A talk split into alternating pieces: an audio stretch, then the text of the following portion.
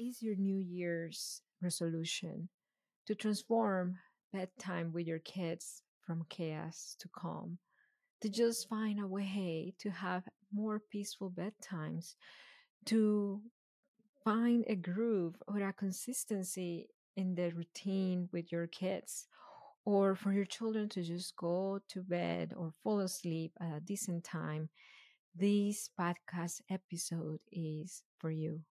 We are going to talk how to transform bedtime from chaos, stalling, tantrums, I need you, don't leave, cries, to calm, to just children going to bed by breaking down one of the most common causes of bedtime struggles and is bedtime separation anxiety. If you are new to us, hello, my name is Marcela Collier. I am the head coach of HIC Parenting Education Agency. And welcome if you are the first time on our podcast. I'm going to break down the concept of bedtime separation anxiety. I'm going to tell you a story on how my mom beautifully she built a new habit for me because I used to deal with a lot of bedtime separation anxiety when I was a kid. We're going to talk about some don'ts and some do's. And at the end of this episode, you are going to leave with a more clear picture on how to make your New Year's resolution a reality in your home.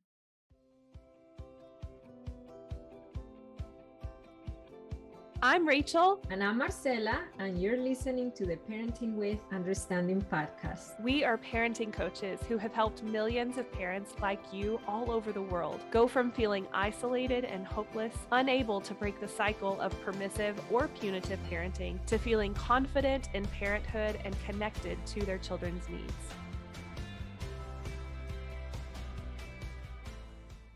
So, first of all, what is separation anxiety? Bedtime separation anxiety. This is a very common cause when it comes to bedtime struggles, but it's not the only cause. There is sleep anxiety that could be another cause. There is developmental things that could cause bedtime struggles.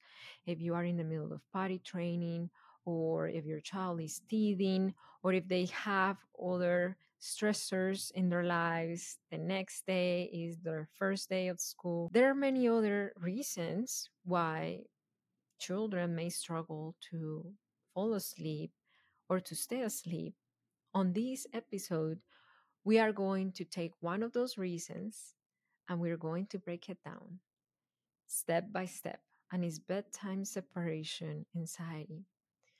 So let me know if you relate to this. You say, okay, guys, it's time to go to bed. Maybe they wander a little bit around, but then eventually they do brush teeth. And it is a struggle to get them to go to bed. Or they happily go to bed as long as you are following them. But when it's time to say the good nights, the prayers, good nights, and then you're leaving, then hell breaks loose. And then they start asking for another sip of water. They start asking for the thing that they forgot at the kitchen table, or they just call you and cry for you. And they seem inconsolable unless you are there. Well, my friend, if you relate to this story, then you might be dealing with bedtime separation anxiety. So, what's bedtime separation anxiety? It's basically the fear of being away from caregivers. Bedtime is the longest separation of a child's day, the longest one. So, of course, if they know that they're going to be away from caregivers for a prolonged time, even if you're co sleeping, you're still kind of away in the sense of they don't know what you're going to do once they fall asleep. Maybe you go back to the kitchen. And that anxiety of I'm going to be separated from my caregiver causes that bedtime separation anxiety, that fear. So let's break down a myth. It is not that your children are giving you a hard time. It is not that they're inconsiderate of your needs. It is not that they're just defiant and not listening, they have anxiety. This is called bedtime separation anxiety. They fear to be far away from you, even if you are next door, even if you are at the other side of the wall. And especially if they know that you for sure will go away. Maybe you have to work, or maybe that's the time that daddy goes to work, or maybe that they know that after you put them down, then you go downstairs and their bedroom is upstairs, then that could create that bedtime separation anxiety. And then you might say, Marcela, but my child is seven. I mean, I get this when it comes to little toddlers, but can this really happen with an older child? Bedtime separation anxiety or separation anxiety, period, does not know age. I experienced bedtime separation anxiety when I was nine years old, and it was pretty bad. It was pretty bad in the sense that I was losing sleep and I was having a really, really hard time going to sleep. And I'm going to tell you in a little bit how my mom beautifully solved that without punishment, without threatening to take anything away from me, without yelling, without even getting frustrated. She solved it so beautifully. And I'm going to talk about that in a little bit when we talk about the solutions. So it could come at any age. It could come even if you're not leaving the house. The fear of being away from caregivers is a real thing. It's not that your child is defiant. So, when it comes to older kids, what could it be? Because, yes, you're right in the sense that it might be more common for you to see a little toddler who's still breastfed to have bedtime separation anxiety. Well, for example, in my case, at nine years old, it was circumstantial. And when it comes to older kids, bedtime separation anxiety could be very circumstantial at times. So in my case was that my brother he got very sick and he had a long stay at the hospital. I'm talking about 2 or 3 weeks. It was for a long long time. So at the time my mom was with my brother a lot of times and in Colombia you cannot just leave. Somebody has to be there 24/7. So she was spending the nights with my brother. And I stay at home with my abuelita, with my grandma, and she was the one in charge of my bedtime routine. Now, this was different for me because since I was a little baby, my mom was in charge of my bedtime routine. So this started to create bedtime anxiety. Of number one, I knew that my brother was not okay I was nine years old. I was very aware of it. I knew that my mom was with him and she wasn't home. And if she wasn't home, that meant that he was not okay. And it meant that what I knew of her helping me with my bedtime, with the bedtime snuggles and good nights and prayers, Abuelita was a different person. So there was a big change for me. There are circumstances that could give children bedtime anxiety. And I've seen it with my kids in foster care who are nine, even with teenagers. I saw it. When my son in foster care, he was about to have a big thing the next day. Let's just say that he had court or he had a bio family visit. He would feel that bedtime separation anxiety. I remember that. He's an adult now. So, what are the common mistakes that we make that, by the way, Abuelita made, and that didn't allow me to relax and finally settle down and say, okay, I'm gonna be okay, I'm safe. And this is about what we focus on. Abuelita focused on stopping the behavior, on shutting down the behavior, on her final goal as an adult, which was Marcela, get in bed, fall asleep, I'm done parenting for the day. And one thing to the defense of Abuelita, she's older, so of course she was more tired than my mom, I imagine. So I don't blame her. But focusing on the behavior and I remember sounding like this Marcela, what are you doing awake? Don't get out of your bedroom anymore. Go back to sleep. If I tell your mom you're not listening, she's not going to like that at all. Go to sleep. Did that help me? Absolutely not.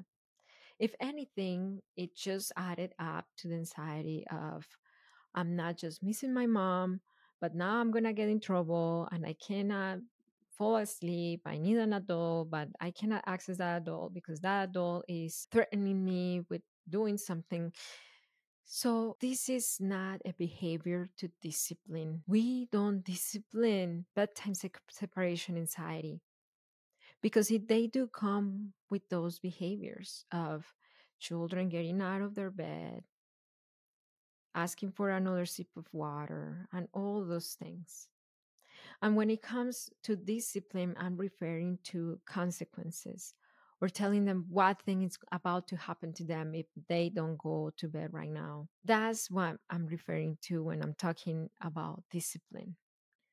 Because for us to be able to fall asleep, we need melatonin, and melatonin is only produced when we're relaxed. And if we get threats of being punished or consequenced or if, if you don't do this right now this is going to happen to you stay in bed if what we receive goes against being relaxed there is no way for a human body especially a leo human body to produce melatonin to calm down and go to sleep. So instead of focusing on the behavior instead of focusing on the your final goal of just go to bed and fall asleep focus on a very very special thing.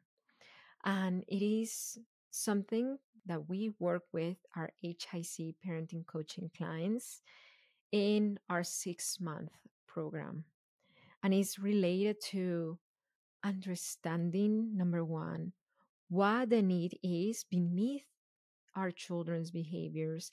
And number two, in order to solve behavior, we need to meet that need first. And that's something that my mom did beautifully. So that's the parenting with understanding model. If we keep focusing on just shutting down behavior, shutting down behavior, shutting down behavior, then we are going to get more behaviors. If we are focusing on unveiling the need and addressing the need, the behavior doesn't have a place to really be there because the need is met. So, bedtime separation anxiety is one of these needs. When you have separation anxiety, let's think for a little bit. When you have separation anxiety in general, what is your need? What do you need? You need to feel safe and you need to feel connected. Exactly. That's how you solve bedtime separation anxiety. And you don't have to stay right next to your children until they fall asleep or the rest of the night. There are ways to meet that need so our children feel safe and connected. So, what did my mom do? That was a very long two weeks for me and my abuelita because I was going to bed at a decent time. She was pretty regular when it came to my bedtime, but it just took me a long time to fall asleep. But then at two weeks, my mom came back with my brother. He's good. He's great. That was a long time ago, this story from when I was nine years old. And then Abuelita told her everything about it. And my mom, instead of consequencing me or telling me why were you giving Abuelita such a hard time? You should be grateful. Didn't you see that she was helping us? All those things. She did not do that. She said, mm, Were you missing mommy? Huh? And I said, Yeah. And then a little tear went down my face. Then she said, Okay, so I see that you need to feel safe and to feel connected. And this is something that for my mom, she was very ahead of her time on this regard because she's a baby boomer lady from Colombia who's never left Colombia. I mean, at that time, the chancla culture was the way to raise your kids over there. And she didn't do that. She applied parenting with understanding. So, what happened? Instead of focusing on shutting down the behavior, consequencing me because of the behavior, and getting mad with me, she focused on building back that safety and that sense of connection, even if she was not right next to me because she didn't sleep next to me. In Colombia, the bedrooms are very narrow and the beds are very, very narrow as well. So we both didn't fit in my bed or my bedroom. so that night, that first night, I still remember it. And I'm 37 years old. So that's one thing that I want to tell you. All the connected parenting, the parenting with understanding that you're doing today, those are the things that your children are going to remember for the rest of their lives. We did our bedtime routine, and our bedtime routine was that I brushed my teeth and then I went to bed. She read a book for me. I was nine years old, so I was into chapter books, and she read a chapter as usual. Abuelita tried to do it, but I was used to my mom. So she did it. She wrapped my back for about five minutes, and then she something so magical. She said this Okay, now we're going to say our good nights. And you know what, Marcela? Good night does not mean goodbye. I'm not going away. You will always be able to access me if you need me. So, this is a good night. This is not a goodbye. I'm going to be there available for you. That gave me so much reassurance of my needs. Remember, I had bedtime separation anxiety, and my need was safety and a sense of connection. And then I say, Mom, so if I wake up in the middle of the night, can I go and get you? And then she said, Yes, but I'm going to take you back to your bed. But yes, you can. Hmm, that was amazing. And I kept that in my heart to this day. When we moved to this house, my twins lived the same bedtime separation anxiety for the first week. And I told them the same thing because if it helped me so much, I knew it was going to help them. So, what happened when she told me that? I felt so reassured and safe, and I felt secure of my connection with her. And it allowed me to see that bedtime was not a wall between us two, that I fell asleep and I stay asleep. With my twins, what happened? Because when I lived that process with my twins, they were not nine years old. They were three and a half years old. So, what happened was with my twins, they woke up in the middle of the night the first two to three days, and they went to look for me and daddy. They come, Mommy, Dada, Mommy, Dada. And then I took them back. We took them back to their bedroom and I told them the same thing. If you need me again, come back for me. And I had kind of like a, I would say, very fractured night the first three nights. But then what happened? They started to settle down because they knew that the connection was consistent, because they saw that bedtime didn't separate us because they saw that bedtime wasn't a wall between them and us, because they saw that they could always access us. Now they do things that I'm like, son, why didn't you wake me up? And they're like, I got it, mom. I got it. It was like two days ago. I went to wake them up for school. And then I saw a bunch of Kleenex all over their carpet floor. Those Kleenex had blood in it, like if they had a bloody nose. And then I said, okay, who had a bloody nose? And then Miguel said, one of my twins, yeah, it was me, mommy. I said, did you have a bloody nose in the middle of the night? And he said, yeah. I'm like, son, if you have a bloody nose, go get me, son. And then he said, mom, I got it. Don't worry. I know exactly what to do. And I get them often, not too often, but he sometimes he gets them. And he figured it out. Why? Because he knows that if he feels he needs us, he can go get us. He absolutely can. So instead of focusing on the separation, on the you do this, then this, that, on the consequence, on shutting down the behavior, parenting with understanding focuses on the next connection. Because parenting with understanding is about meeting needs. Now, but Marcela, I don't know if that would work for me because we co sleep. Mm, I still breastfeed my toddler, or they sleep with their sister and their sister is loud and they, they wake each other up, or they rile each other up and they don't settle down.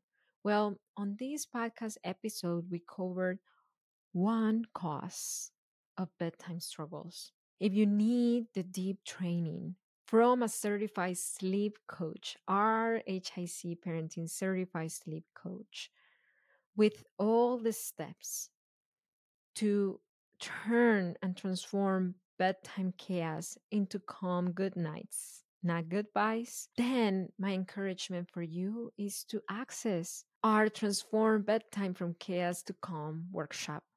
Over there, she covers the different causes of bedtime struggles and nighttime wake ups. Maybe you have a child who will happily go to sleep, but he wakes up in the middle of the night and it's just hard to go back to sleep. Or maybe he's living night terrors or nightmares. You name it. If you are looking to have easier bedtimes, full nights of sleep, you can give yourself and your child that gift with our HIC parenting workshop. All you have to do is open the description of this podcast episode, and the workshop is there, or go to hicparenting.com. On the workshops tab, you can find it there. Now, my question for you is how can you keep the next connection with your child to solve their bedtime separation anxiety. How can you do that? If you like this podcast episode, give me a positive review. Please open the description or go scroll down and leave us a positive review about this podcast. Let us know how it has helped you bring more peace to your home and raise emotionally healthy children. Follow us on Instagram, on TikTok, on YouTube at High Impact Club. And remember that it only takes understanding of your needs and your child's needs to transform your parenting. That's parenting with understanding. I'll see you next time.